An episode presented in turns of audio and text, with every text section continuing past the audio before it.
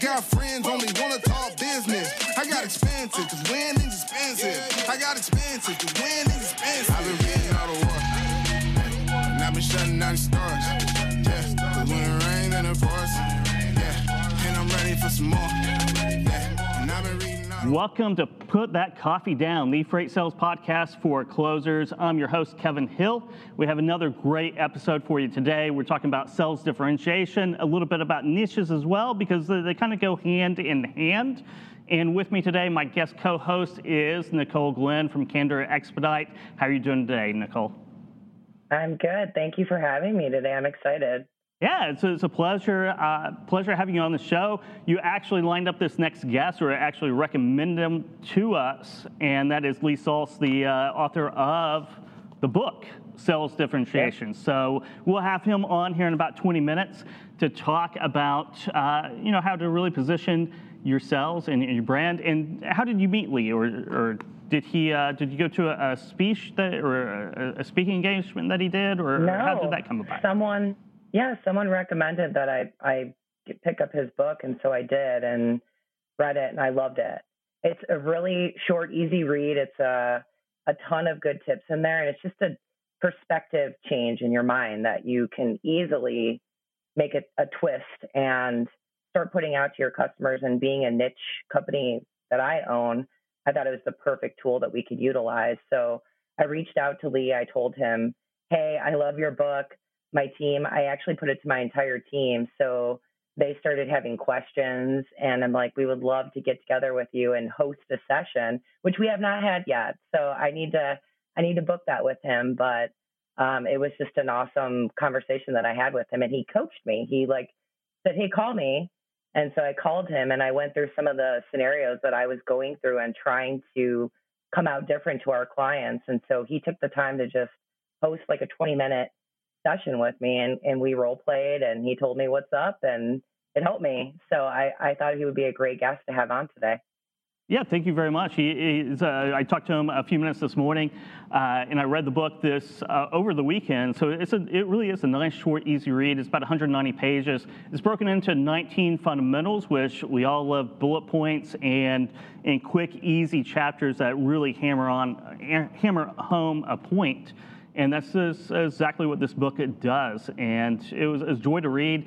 Uh, a lot of times we, we get focused on what we're selling and instead of how we sell and that differentiation that, that comes with that. Uh, but yeah, he'll be on in about 20 minutes. So we'll talk more in depth about the principles of sales differentiation with Lee.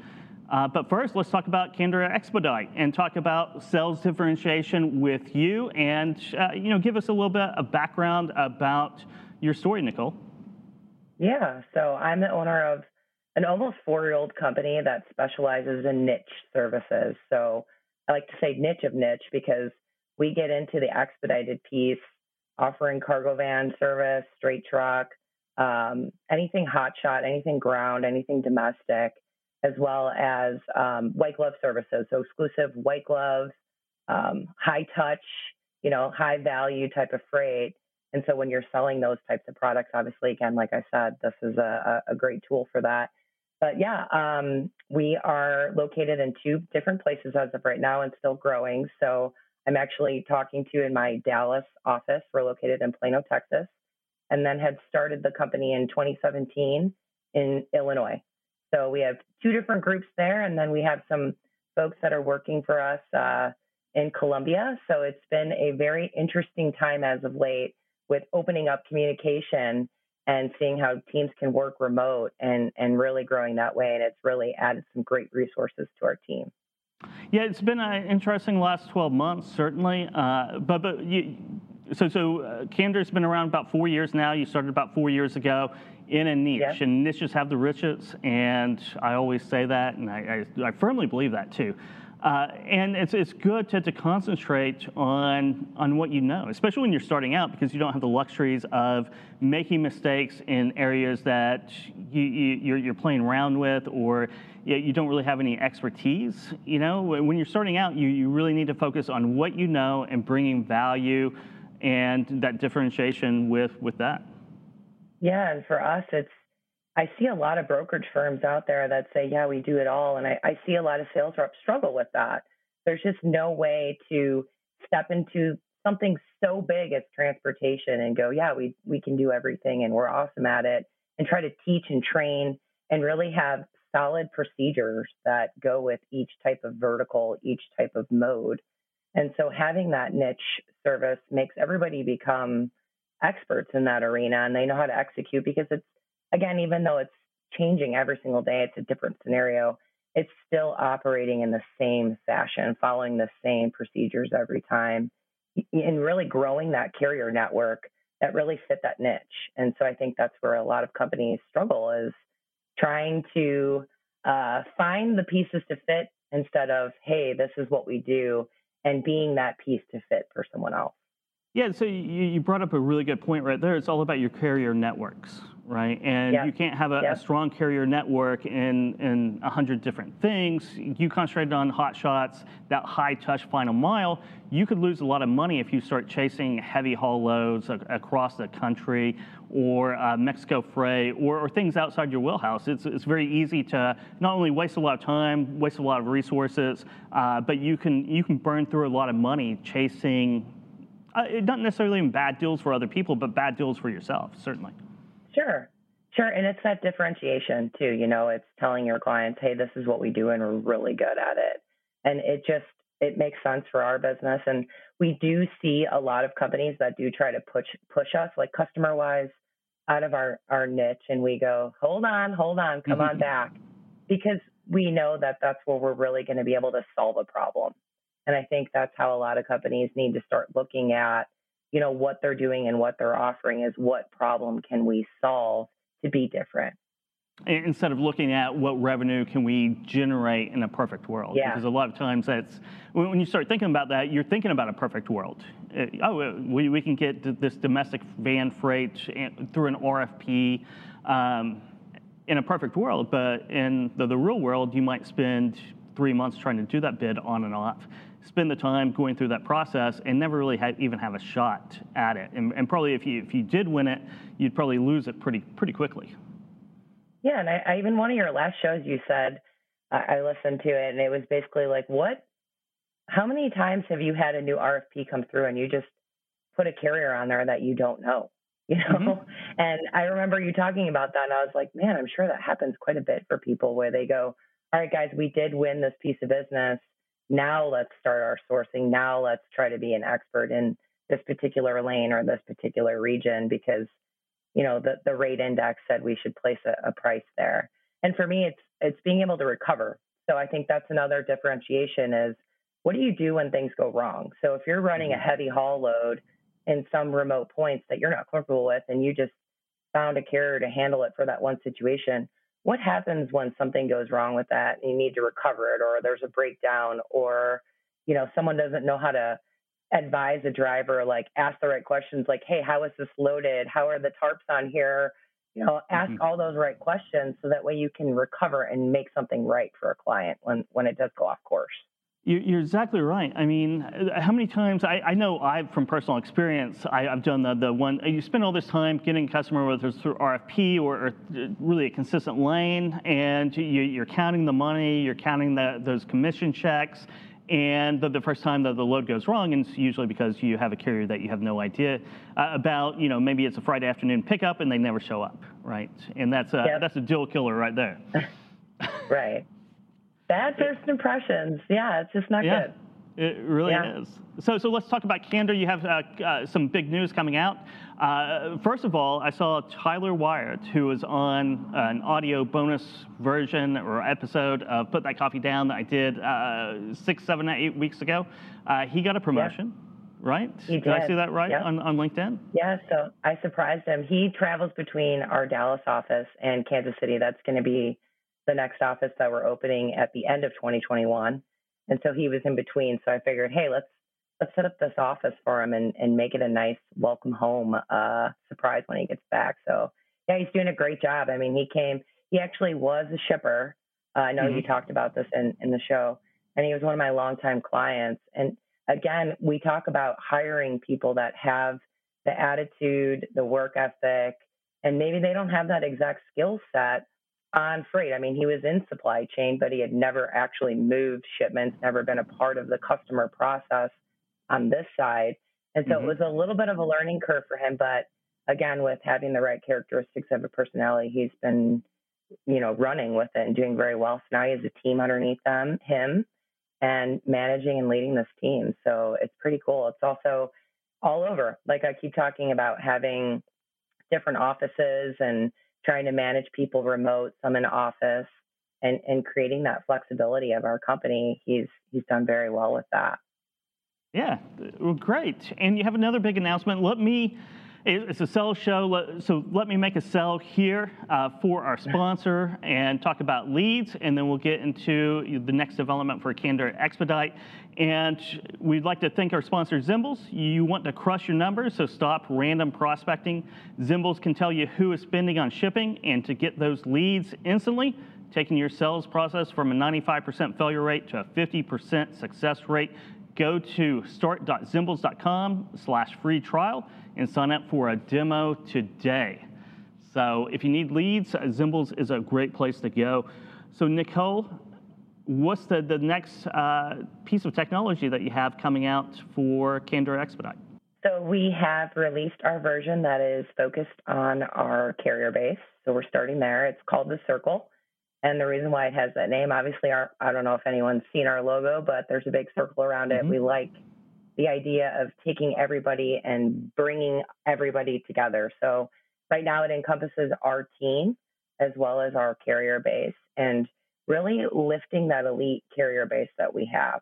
Um, we are not interested in continuing on any load board type of scenarios, and we want to elevate the carriers that have done a great job for us um, and really get them some different opportunities and then present our equipment to our customers when they're in need for time sensitive shipping. So we started off there with this piece, just released it, trying to also meet new carriers in the process and start the just the conversations with them to see if this is something that you know they can onboard with us and start learning more about each other um, to see if it's going to be a good match. But we're trying to create a full circle type of software that will encompass our customers as well here where it will be a, a one-stop shop for our customers on the expedited ground side of things where they can uh, either upload a quote or it will actually pull information from an email plug it in and then obviously match them according to our carrier compliance and our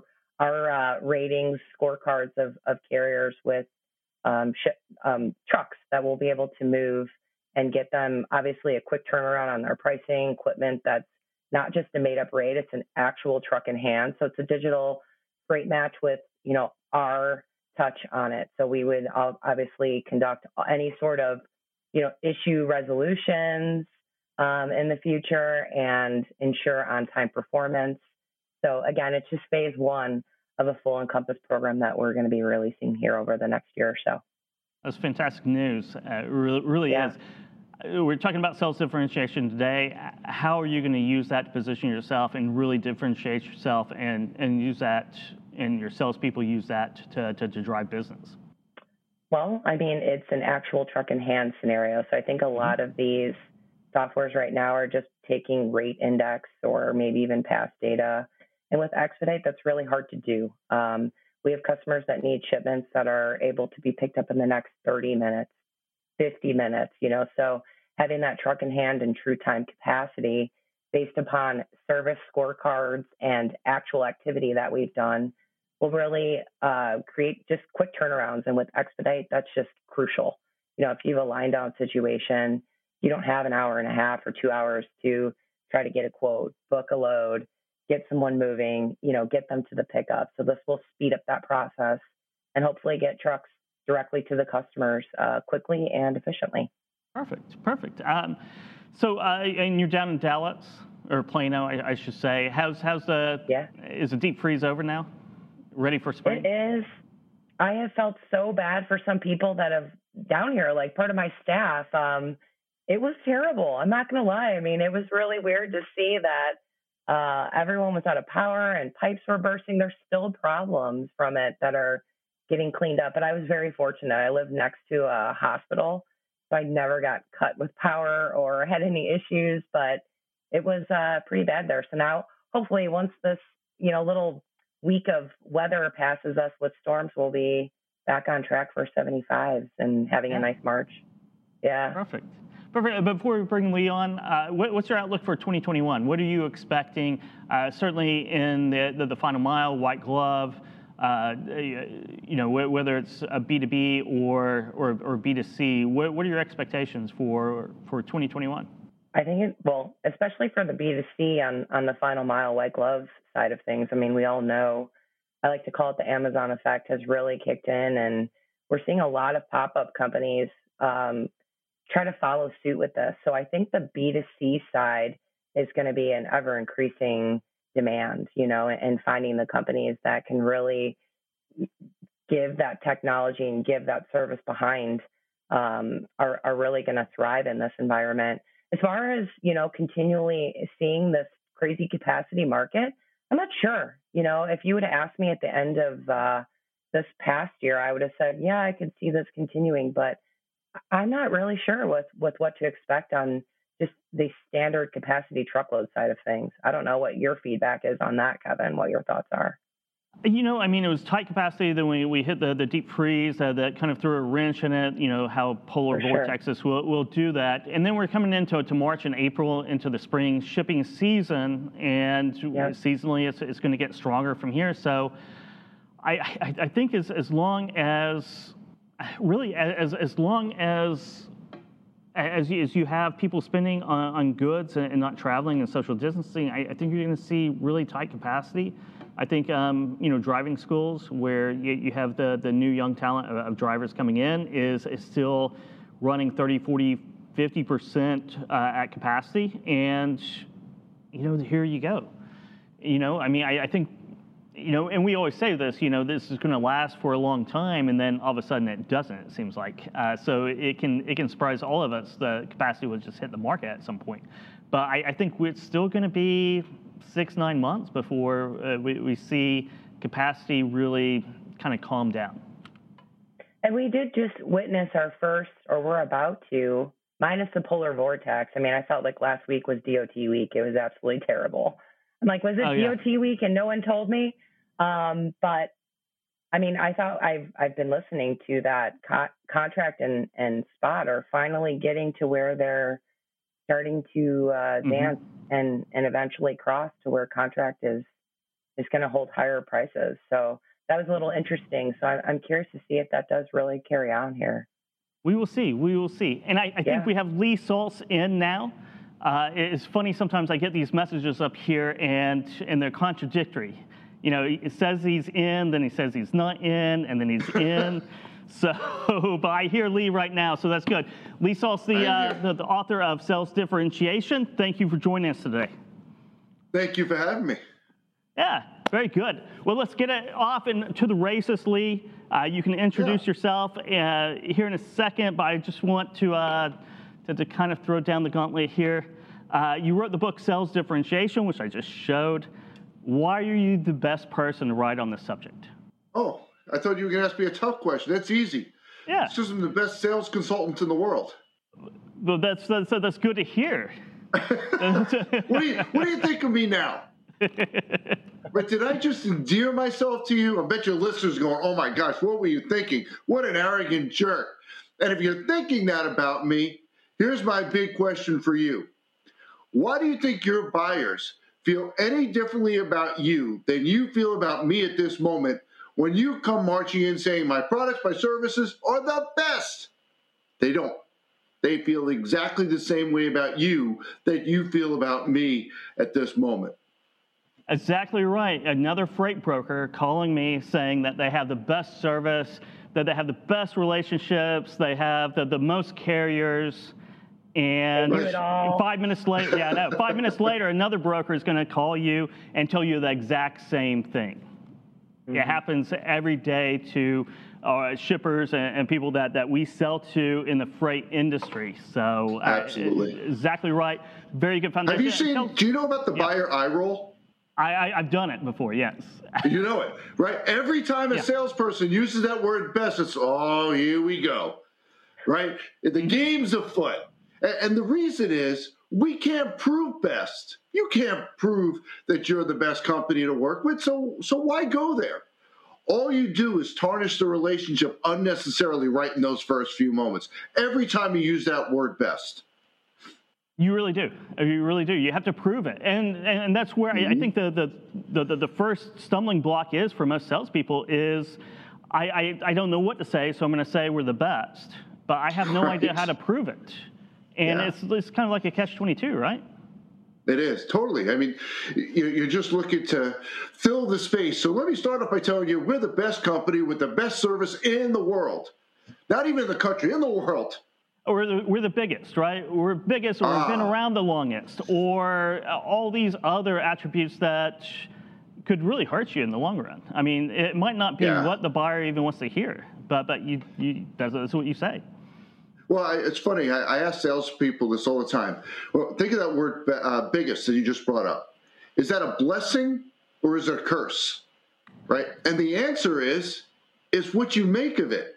So mm-hmm. if you are the biggest guy, yeah, there's a story for you to position of buying power and scalability and all those things.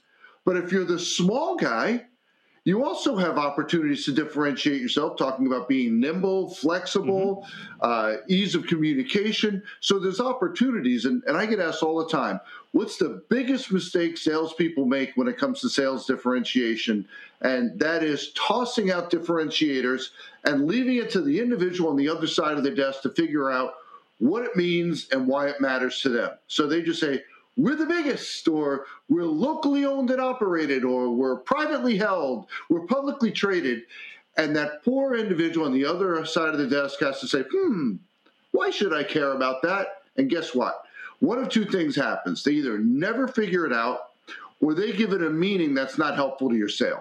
You're exactly right. I mean, it's, it's you can't let the buyer make up their make that connection because they're not going to make the same connection that, that you're going to make. Nicole, jump in here. Hi, Nicole. Hi, Lee. I'm so excited to finally meet you face to face. We had a great conversation, so I'm, I'm glad to, to be a part of this with you. Yeah, I'm glad we're all together today.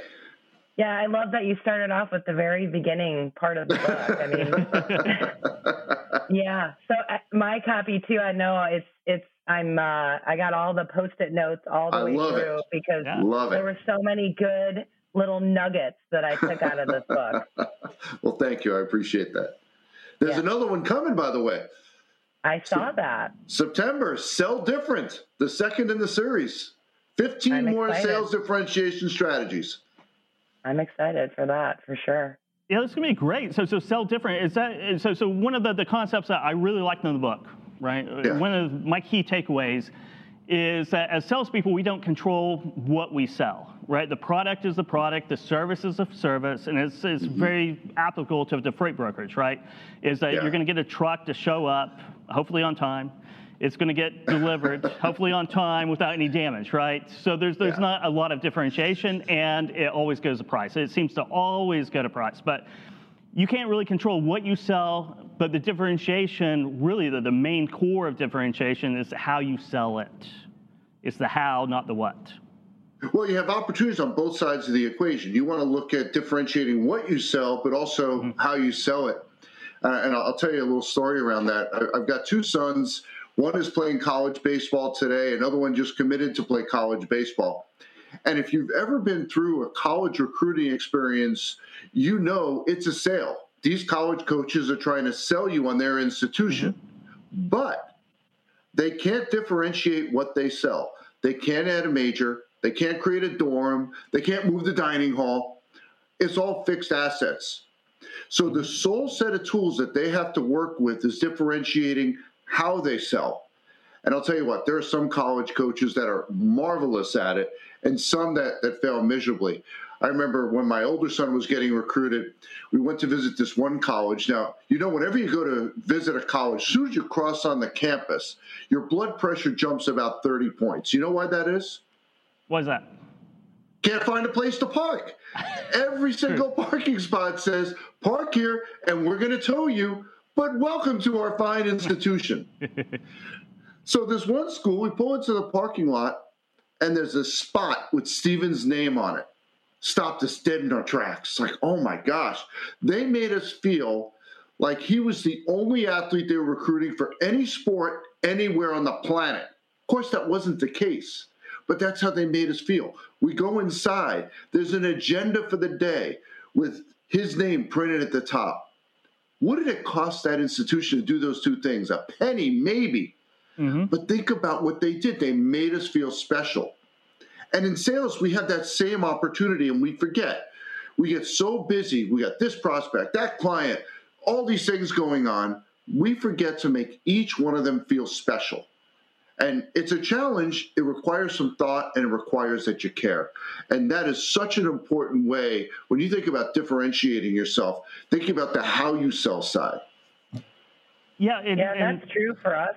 Oh, I'm sorry, Kevin. No, no, that's go true ahead. For us, even on on the candor side, I mean, as an owner, I get quite a bit of email, sales email, and it tends to come over and it's two lines, and yeah. there's absolutely no life to it, and it's saying, "Hey, can we can we talk today?" or "Are you the person that I need to speak to?"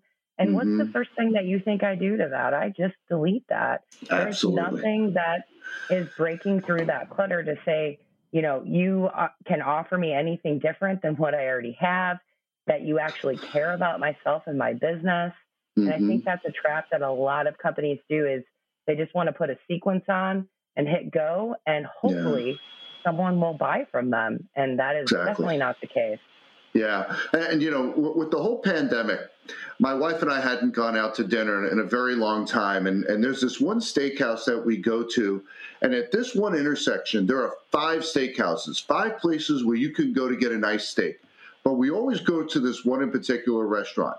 And their steak, I would say, is just as good as any of the other four places. But I'll tell you why we keep going back there. There's a waitress. Now, we hadn't been there since July. We went there last week. We walked in. I, I have a special drink, by the way. I took an Arnie Palmer and I customized it. It's an Arnie Palmer with a splash of grenadine and a slice of orange instead of lemon. Try it. It's outstanding. I walked in this waitress hadn't seen me since July. She's like, "You want your favorite drink?" Boom, brought it to the table. Looked at my wife. She there's some martini she likes. Boom, brought it right to the table. And she knew exactly. She's like, "Okay, so you want your porterhouse steak, right?" I mean, she remembered all that. And what she does is she makes it an experience for us. And that restaurant, guess what? Probably one out of three times screws up the steak. It doesn't come out exactly as we ordered it, but she knows how to make it right. As a matter of fact, when we went the other day, I ordered it medium, came out kind of rare, and I always get it with a side of drawn butter. So, oh, no problem, takes the steak back. And I told my wife, I said, I guarantee you, she will come back with another cup of drawn butter because by the time they get back, it'll be cold. Sure enough, here's the steak, here's the drawn butter. She creates an experience. And you say, oh, well, that's a restaurant all of us in sales have that opportunity to make it an experience and think about how we would want to be treated if we were sitting on the other side of the desk. It's so meaningful, we don't think enough about it. And I, I think that's where niches come from. You know, niches are, are mm-hmm. just an- another form of differentiation, and you can have that buying experience. You can give that buying experience, right? That yes. that experience that you're talking about, and I think that's what Nicole does at, at Candor by focusing in on her niche. Because if I have questions about the final mile or white glove or something in her specialty, I know who to call. Mm-hmm. You know, I know who to call, and she's going to walk me through the process because I'm going to be unfamiliar with it. And most buyers or unfamiliar with what they want to buy. A lot of people don't really want to, to make a choice. You know, too many mm-hmm. choices mm-hmm. are oftentimes bad. I mean, you, you go into the book uh, about, um, you know, big box real retailers, right? And mm-hmm. having mm-hmm. this obscene amount of choice, but no one to guide you through that process, and then going to a specialty store and, and having someone sit down and lead you, you know, hold your hand basically through the process. And I think a, a lot of buyers like that, and that's where you can charge a premium. Absolutely. Yeah, and, and that that goes to say too that there's not always a reoccurring buyer. You know, a lot of people don't do time sensitive critical shipments every single mm-hmm. day, right? And right. so it's educating them on what they don't know. And this is a great example. Like Lee, went in your book, you talk about uh, the tree situation where mm-hmm. you know mm-hmm. this thing, this this these these trees fell in your yard, and you know, that doesn't happen to a person on a normal everyday occurrence. So what do you have to do? Mm. You have to educate the buyer. So I know we're kind of going off track, but I would love to hear your insight on what that looks like to educate a buyer on what exactly that it is that they're buying because there's times that yeah. we don't really know what we're buying. Yeah. Yeah, so that, that's a great point. So there's a question I've asked salespeople in every industry you could name, in every country you could name, in B2B, B2C, and business to government. And every single time I've received the same answer to it. You ready for the question? Yes. We're ready. Who knows more about the world of potential solutions in your industry, you or the people you sell to? And not once, not once has a salesperson said, Oh, the people I sell to know much more about the world of potential solutions in my industry. It's never happened. So the worst thing that we've done is we've told salespeople that you're selling to educated buyers. It's not true. Yes, they have access to information, but you know more about the world of potential solutions in your industry than they do, which gives you both an opportunity and obligation. I believe if you're in sales, you have an obligation to help people make an informed buying decision, which also gives you an opportunity to shape buyer decision criteria because they don't know how to buy what you're selling. Yeah, there's. A, I, I saw a headline not not too long ago. Data is the new sand, right? And it goes goes hand in hand with the information that buyers have now. They're they're more informed but they don't know what to do with that information, right? right. Uh, very few things in B2B, especially B2B, are sold, any, any high ticket item, right? Mm-hmm. You need a salesperson to sell that and to educate the buyer and to ensure that they make the right decision. And that, that's been, been around since time immemorial. And even with the internet and all the data that's available right now, that principle is still the, the same, really. It is. But here's the key no one likes to be lectured. I'm sure neither of you like to be lectured. I know my kids don't like to be lectured. It's an awful communication medium. So even though I just said we know more about the world of potential solutions in our industry than the people we're selling to, it doesn't mean we come in and lecture them and tell them all the things they're doing wrong. Right? It makes for a very yeah. short interaction. So, you know, if you think about if you've watched court television or you've had the privilege of being in court, you know attorneys don't testify. They ask questions in a specialized way of the witness to paint a picture for the decision making group, the jury, so they see exactly what the attorney wants them to see. If you've been to a psychiatrist or a psychologist, you know they don't give you the, the answers. They ask you questions, lead you down a path until you see what they see. And that's what we have to do in sales. We need to ask questions that help people think differently about the world of potential solutions that they could have, right? Guide them, lead them down the path so that they see it. And, and there's finesse there. There's work to be done on the sales side before you can come out and actually do that effectively. Nicole, do you have a no, I was just going to say definitely. I mean, that is part of it. I think a lot of people go into things blind and then they'll just hope that someone picks up the phone and they want to do that lecture, ask that one question and do that full lecture again, bringing back that concept of why they're the best and not really mm-hmm. dive into the topics that we're talking about. Exactly.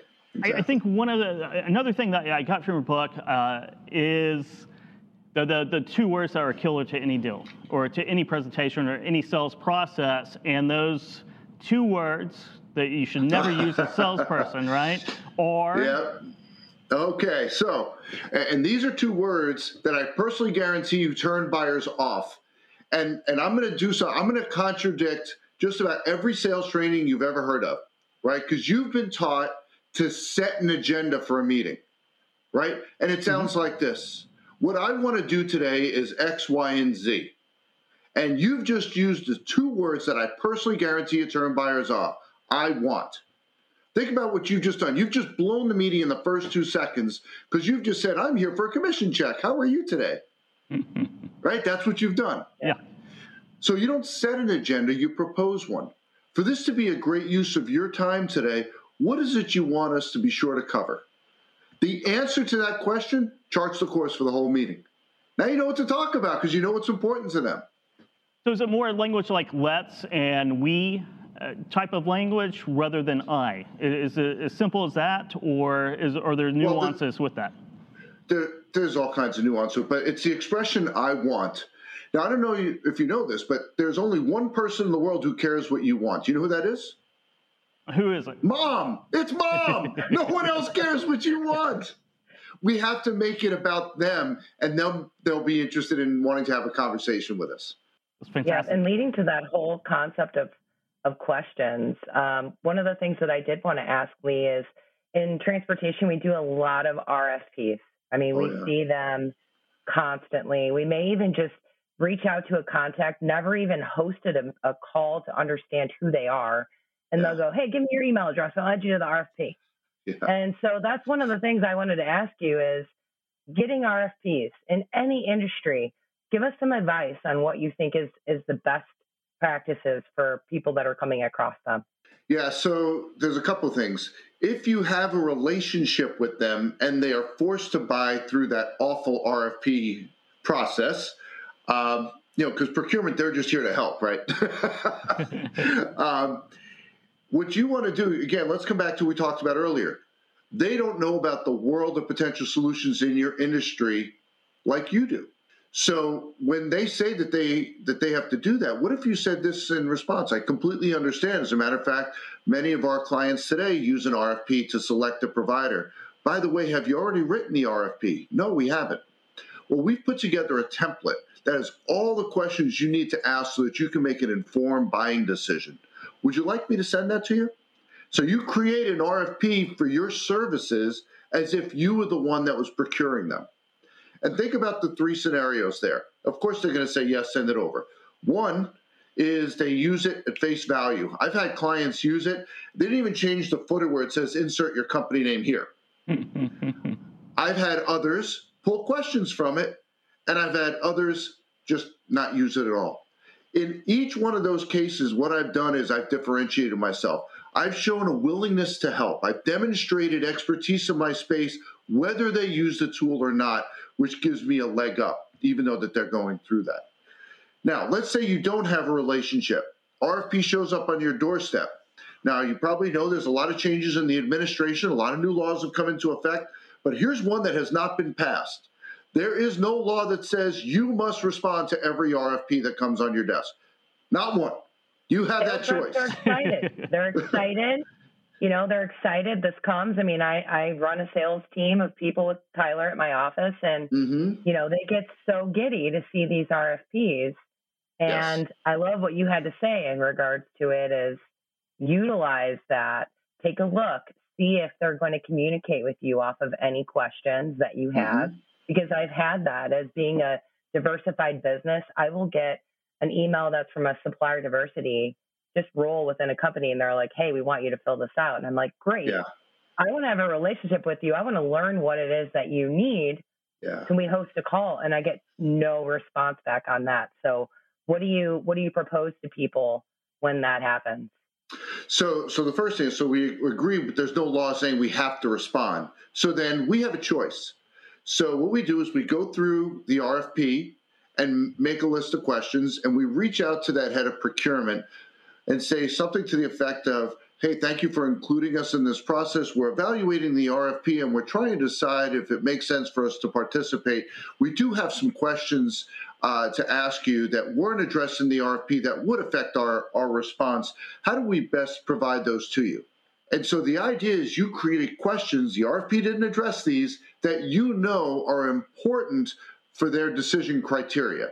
Because procurement writes something that is very different than what their users really need, right? So this is your opportunity to demonstrate some expertise in the space. And what will happen is if they're willing to get involved with the questions, they drag the user into the conversation, and now you get to have some opportunity. But if they're not willing to do that, there are much better uses for your sales time than if they just say, you just have to fill it out or not. Now, I'll tell you a little secret about procurement. That there's a world, just like there's a sales world, there's a buyer's world. There are procurement trainers out there. As a matter of fact, people ask me all the time, what's the best sales training I've ever participated in? It's procurement training. And if you can find a, a procurement trainer to bring into your organization and talk with your team about how they educate buyers to evaluate supplier quality management and uh, pricing coaching and all that stuff. It's absolutely fantastic. It's like learning what the enemy is doing. Um, but when, when, you look at that side of the, the space, they are measured on certain things. And when they put an RFP on the street, one of their objectives is to get a certain number of bidders. So you need to be mindful of that. Just because you got that RFP does not mean you're in the game. And you all know that a lot of times where you're the one that has the relationship and it has to go to RFP, but it's been manipulated so that you get it. Happens all the time, right? So if you're just receiving this RFP, you really have to wonder is this happening because they really want to make a change? And that's one of the questions I would ask procurement. Have you definitively decided to make a change in supplier? If the answer is yes, then I ask some additional questions. The answer is no. I start getting really concerned that it's their five year rule. Every five years, we have to bid this out. If I'm not the low price provider, I probably don't have a good shot at getting this piece of business. Yeah, and then that's something in freight. You know, RFPs just they, they just drive any annual contract or three month or six month contract, and it's, mm-hmm. it's, it's kind of like you want to run away from them most of the time, but you can't because it's just nature of business. And yeah, and, and I don't think anyone really has good answers, but, but you just provided a, a, really good strategy for handling RFPs because I, I, I, used to get excited when I saw an RFP and then I'd immediately get depressed because, uh, you know, my chances are like winning the lottery sometimes. Uh, of whether I, you know, you know, I, I, you spend all this time getting an RFP from someone, and it's like winning the lottery. You know, I'm probably not going to get any any business from this. I'm going to spend a lot of time doing it, and if I don't ask the right questions, I'm not going to know whether it's a good deal or a bad deal until I've exactly. invested so, so, much time that it's just it's just a worthless opportunity. It's funny I that think, you used. I think to, you're also. Oh, I'm sorry. I was, no, gonna, I was just going to say. I, I was, go, please go ahead. Go ahead. I was just going to say. I was going to say, what percentage of people actually, when they get that RFP, go back to the customer and ask those questions? So I think that will make you stick out. Being mm-hmm, different Absolutely. is that you take that time to really understand that business. And I think if you if you cultivate that in your message, um, mm-hmm. that might go a long way for you. Yeah, and, and so up front, you notice I said we're evaluating the RFP and deciding if it makes sense for us to participate in the process. We didn't say we're in, mm-hmm. right? So that there, that we've got a solid business here. We have to see if it makes sense to invest. And the reason I use that word invest, when you look at the hours that are involved with responding to one of these RFPs, it's about this thick, and you start putting some dollars to that, that's significant. And you used before the expression of a, of a lottery ticket. I had a salesperson once say, like the old lottery expression, you got to be in it to win it. Okay? and and how many times have you been in it and how many times have you won it? And she got very quiet in response. you've got to be you got to be well positioned. So again, if you're upfront and you can shape the the RFP, fantastic. Then it may make sense for you to participate. If it comes out, you know, one of those blind RFPs shows up on your doorstep, that's not good news. It's not bad news. It means there's an opportunity there that warrants some investigation. You need to have some conversations with procurement and see if this is really an opportunity for you to, to get a piece of business or a sales barrage that can cost you a lot of sales time. Yeah, I think one of the, the differentiators as well. Oh, sorry, Nicole. No, go ahead.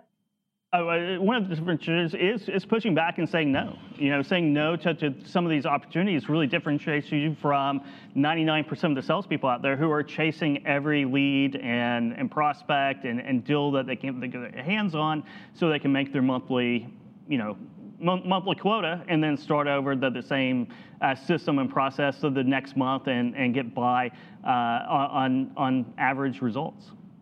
Yeah, and that, see that's the thing in sales, right?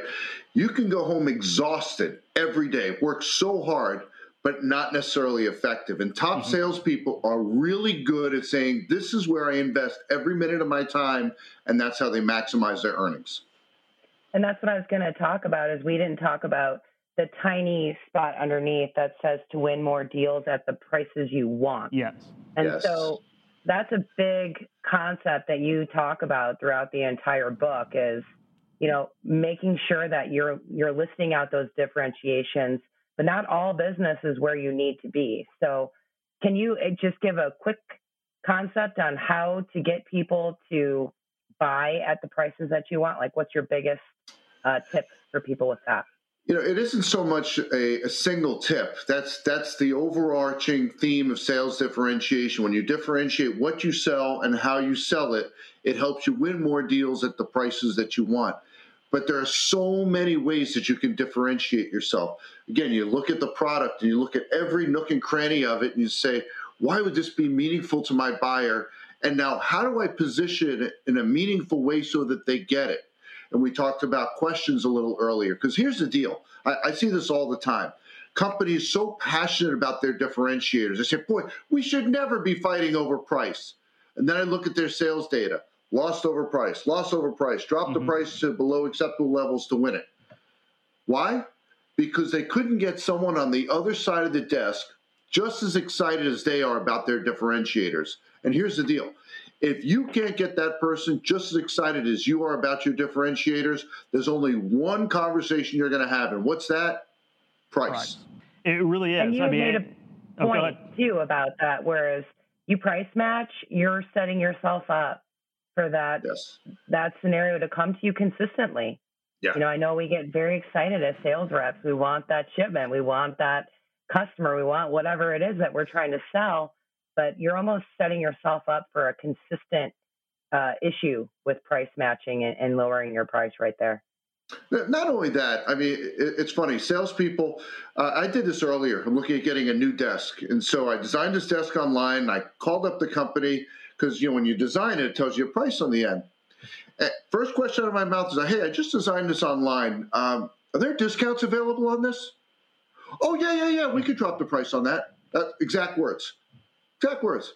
So how are you going to win deals the prices you want when the first thing you say when someone asks about prices, no problem, took $400 off before I blinked an eye.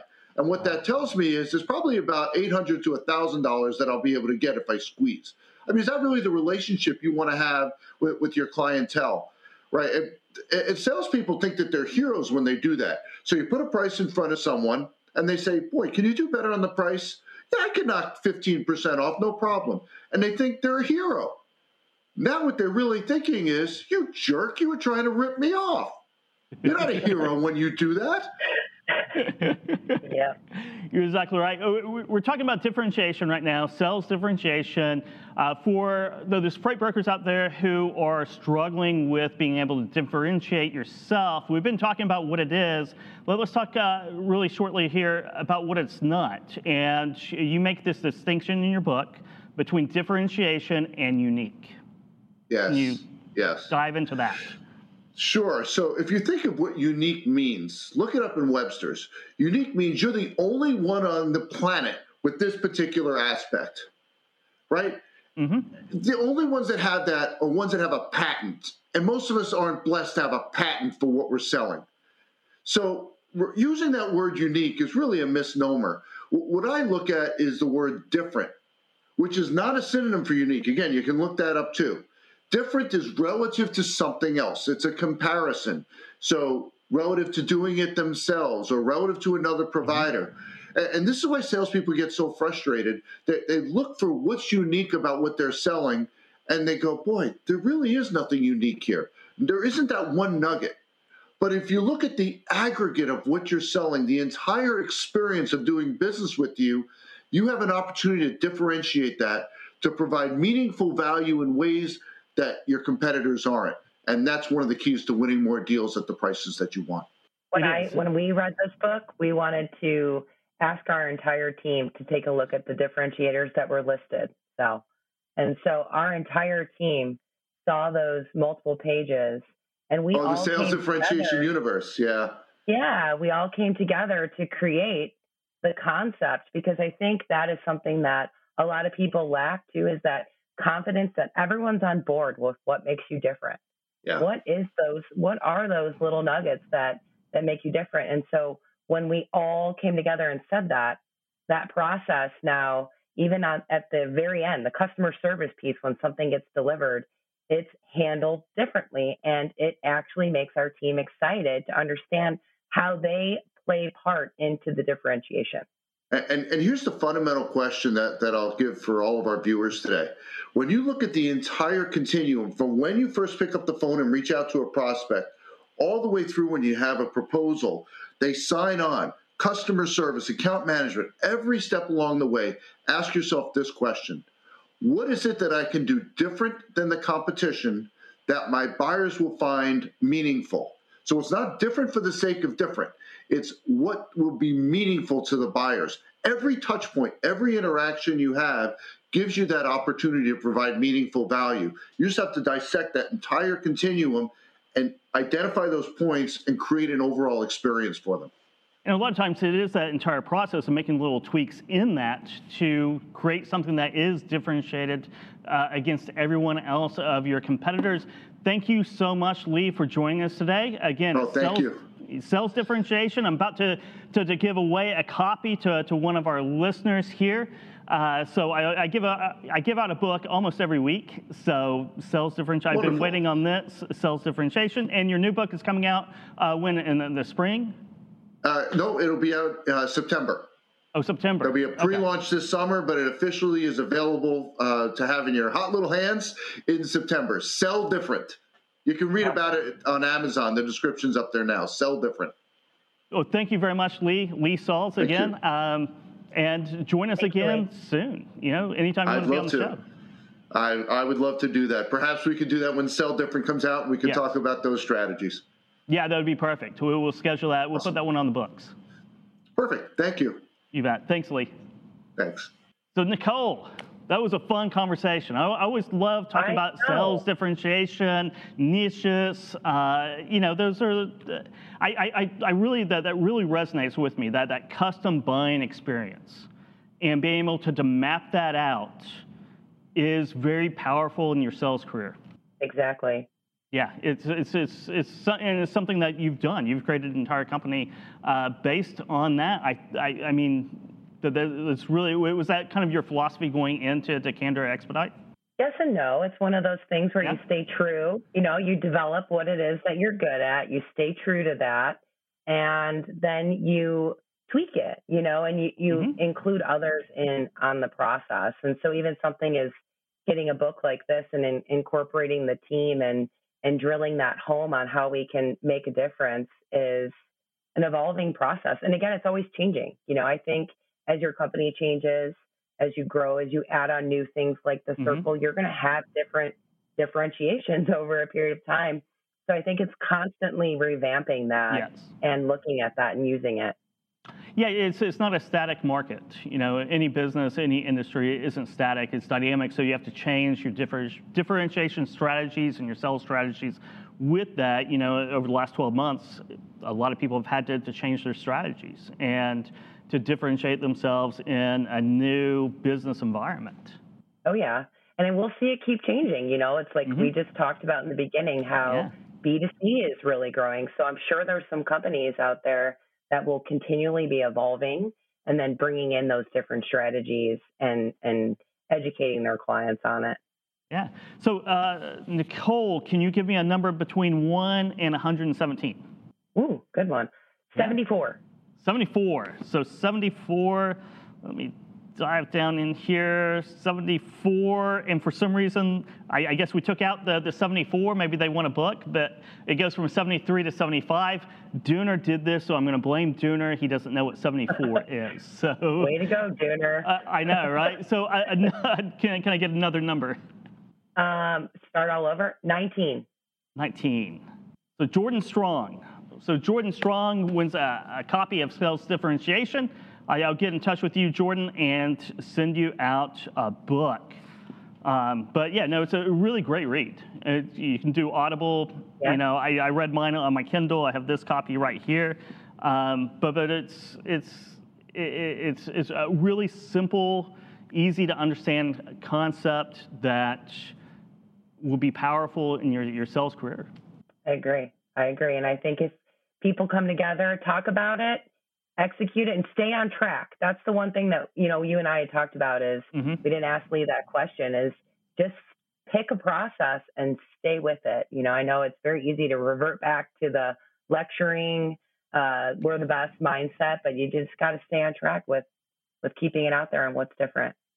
Uh, you do, you do. You have to, uh, to to really keep on keep on track. I mean, uh, you know, and that's where the, the difference between your, your typical salesperson and a consultant. A consultant, and, and, and Lee was uh, given the example of attorney. An attorney is a consultant, right? He's a professional that you go in and you take their advice, but most of their advice is is done through questioning you. You know, finding out what your situation is, finding out how you need help. You know, and then proposing solutions for that. And it's tough to do that. I, I know a lot of times uh, you just you just want to get into the the, the pitch uh, and and you don't think about differentiation or price until the very end, and that's a, that's a killer. Yep. Yeah, and so even for when Tyler first started, we he had our his first like big meeting booked, and I told him right before it was probably like ten minutes before. I'm like, we're gonna go on this call, and we are not going to talk about us at all in the beginning. Mm-hmm. And I just, his face was like, like we're going to start this to have them introduce themselves and then start asking them questions to identify what those pain points are. And then our introduction comes off of how we can fulfill, you know, and plug those gaps for them with our niche services. Yep. So again, it's a different mindset. It's tweaking, but mapping it all out and understanding what your differentiations are and putting that out to the customer and educating that client uh, you'll have a lot more wins than just throwing darts at a wall. Yeah. Well, thank you very much for for joining me as guest co-host today, Nicole, and thanks for thank recommending you. Lee. And that yep. will wrap this episode of Put That Coffee Down. I